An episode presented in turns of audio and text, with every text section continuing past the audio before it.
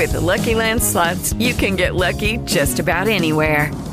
This is your captain speaking. Uh, we've got clear runway and the weather's fine, but we're just going to circle up here a while and uh, get lucky.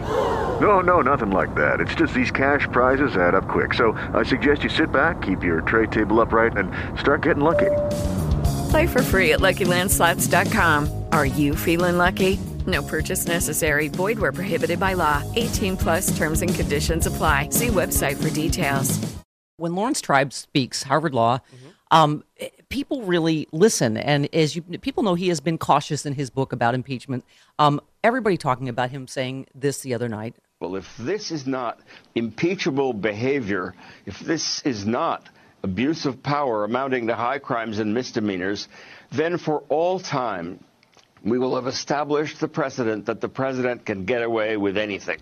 Mm. Incredible point, and this one. But we might lose our souls and our constitutional democracy if we do nothing. And doing nothing is not an option. You see that Jerry Nadler and Nancy Pelosi and others are moving closer to saying that we are looking into whether the president committed impeachable offenses. And when they conclude, as they may well, that he did, what are they going to do? Say, but never mind. I know. They can chew, you know, they can chew gum and walk at the same time. There you go. Yep. It's Walk and Chew Gum Caucus. Yep, absolutely. After my own heart. Um, what a thrill and an honor to say good morning, Laurence Tribe. Good morning. I have been a, a with you. I have loved you from afar for so long. Well, it's mutual. Oh, thank you. You know, it's so funny. I uh, other people I revere that are our regular guests, like Jill Wine-Banks, uh, is your biggest fangirl because you liked something, a point she made in an op-ed, and she's like, "Laurence Tribe said I was right." she became like a first uh, first year law student again. It was hilarious. Well, that's very flattering. Well, you know, it's interesting what we just played, um, at Laurence, and obviously on cue, Jerry Nadler has said, yes, we are in a constitutional crisis.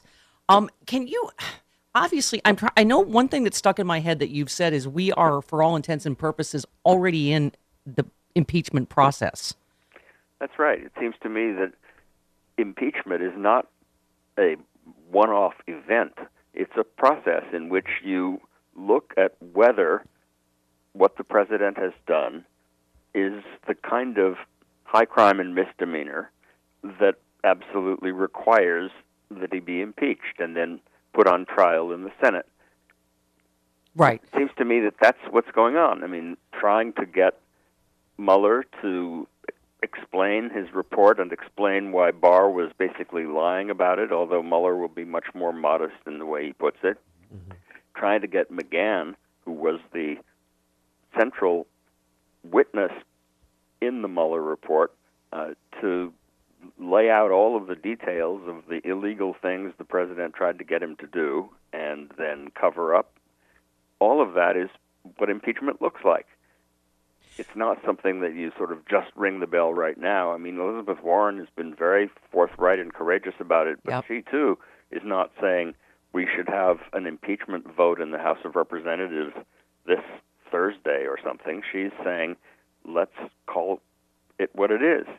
And when you call it what it is, that kind of supercharges the power that the House of Representatives has to make these scofflaws sort of start obeying the law, start obeying the subpoenas, start complying with perfectly lawful orders, turn over the tax returns when Chairman Neal of Ways and Means demands them pursuant to a statute.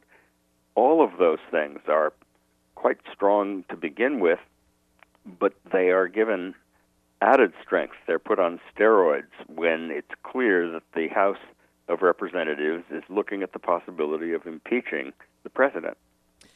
Uh, doesn't I mean I would assume the New York Times story about his taxes further supercharges your opinion that i there's clearly a reason he's hiding all this, and I think that also goes to the is he compromised? Which clearly the answer to me is yes. you know, from That's really the most important question. I mean, it's certainly important to get to the truth of exactly how Russia intervened and attacked our system and so on, and what role Trump played in it. And we won't know all of that, partly because Trump himself made it much less likely that we will learn the truth from the people who really know it, like Manafort and Stone by sort of dangling pardons in front of them and so on. Yeah. Um, that's all important, but the most important thing, as Adam Schiff of the Intelligence Committee has emphasized, is to figure out whether we have a president whose real loyalty is not to the United States of America, but to the people who hold his strings, who hold his purse strings, the people to Yeah. whom he owes stuff, the people who have funded his lavish lifestyle, the people with whom he has business deals, so that we right now have no way of either knowing whether the president's position vis-a-vis Saudi Arabia or Russia or something else is a step taken in the interest of the United States, or as seems more likely, a step taken in the interest of Trump's own sort of bottom line. And on top of that, we have a president who spends 60 to 90 minutes on the phone with Vladimir Putin and, uh, by his own admission, doesn't even once Yeah. tell the dictator of Russia, get the hell out of our election system. Right. Yeah. Well, yeah. I mean, every single thing he does as it regards Russia is is you know uh, uh, obviously looks guiltier and guiltier by the day. Um, uh, Laurence, one thing I'm trying to understand, and I, I, I keep asking these questions of all my uh, all my legal ladies and all my uh, legal lads, but so you're saying. Tell me what you're saying about is there a difference legally in calling it impeachment hearings? I understand what you're saying that you're not saying you're taking a vote right away, but what what do you say to the people that say like why do you have to call it impeachment just that you uh, you accomplish the same thing with televised hearings that's what they're doing um, Well, there there is one thing. I mean, th- there is a provision in the uh, federal rules of criminal procedure that create an exception to grand jury secrecy under the so-called Rule 6E for cases that are preliminary to a judicial proceeding. Now, a Senate trial of a sitting president for purposes of that statute has been described by the Supreme Court as a kind of judicial proceeding. And if the hearing that is being held either by Nadler or by Schiff or by Cummings, if those hearings are preliminary to a potential Senate trial, then it's easier to come within that exception to Rule 6E. the grand jury material okay. So there, at the grand jury material, and there are other respects in which it may make a technical difference, but the biggest difference is atmospheric, and that does cut both ways. I mean, people like Nancy Pelosi have a point when they say that the opposition to the Democrats will be supercharged the more we use the I word, the impeachment word. And on the other hand, the more we use it, the more courts will realize that this is for real. yeah And the less likely it'll be that any judge will take seriously the claim of the administration that, for example, there is no legitimate purpose in seeking the president's tax returns. I mean, right now, the purpose that the Ways and Means Committee is advancing and will advance when it goes to court to try to order uh, Mnuchin to turn the returns over.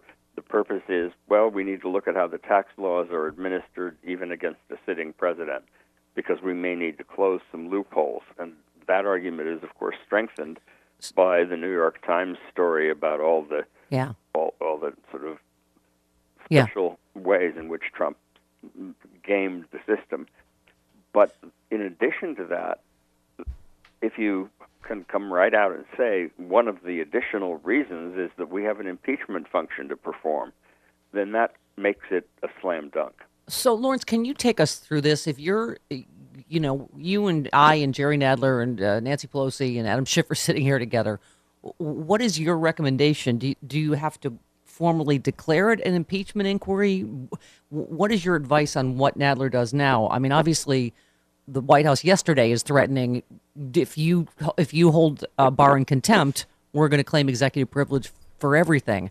But they've made it clear they're going to stonewall everything anyway. So take it. you're the general here. Take us through what we do and how we do it and when we do it. I would say they're going to stonewall everything anyway, and Right. they're going to make it look like we are simply trying to relitigate the past. So we might as well get whatever advantage we can Yep. from the PR, from the labeling. I would urge people like Jerry Nadler to lean on Nancy Pelosi, who knows more about politics than I will ever forget.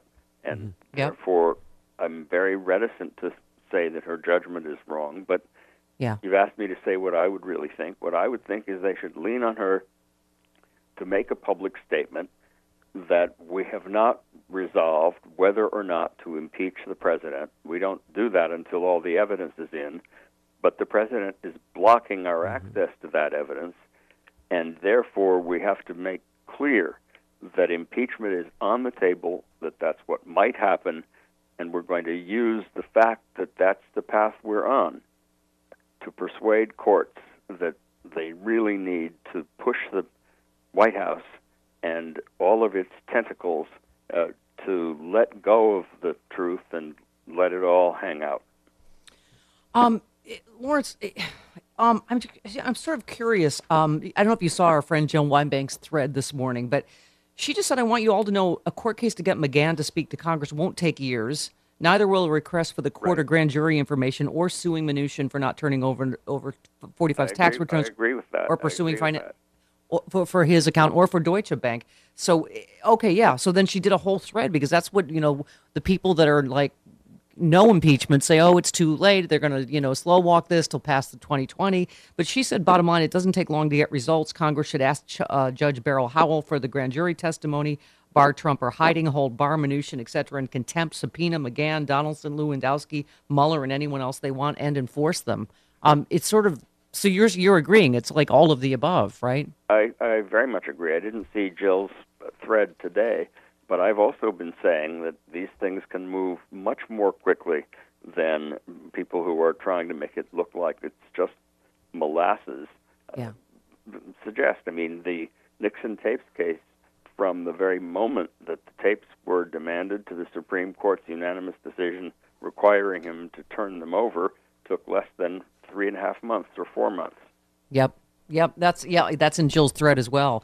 Um, yeah, you tweeted uh, Elizabeth Warren is totally right here, and she's right about what every member of the House and Senate should do: stand up and be counted, vote with principle, or betray your oath. You will live uh, with your vote until you die, and that's what I, I, I, I mean, as you know, Laurence, the, the numbers changed when you know the, obviously the Watergate hearings became televised. Uh, You've probably seen only 3 percent of Americans have read the Mueller report.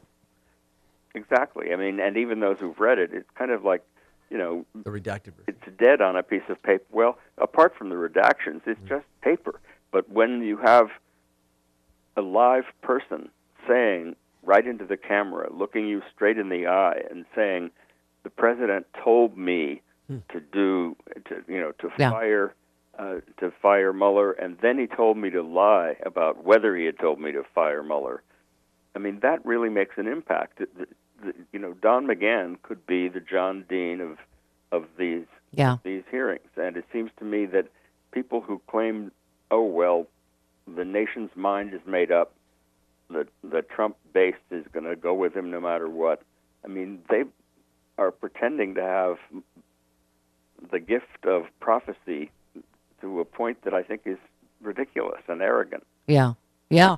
Well, you know, Laurence, I was just talking earlier about, you know, having stumbled on Fox News, which we certainly didn't have during Nixon, where they just Right. either don't cover bad news for Trump or they spin it to his advantage. And, you know, we also don't have a Republican Party or a man like my dad's running mate, Goldwater, that is going to go to Nixon and go, you got to go. You're a crook. Right. Things are very different. I mean, it, if when Nixon was in the spotlight in 1973, 74, there had been uh, Sinclair and Fox News, and there had been, you know, Twitter and WhatsApp and Snapchat and Right. Instagram, and people in their own little social media silos looking only at what they already believe, the whole world would have been very different.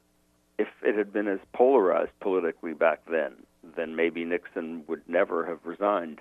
Yep. If if the Republican Party had been as bereft of genuine sort of diplomats and, and people of, of stature who are not just slavishly lapdogs for the president, things would have been would be different. And Yeah.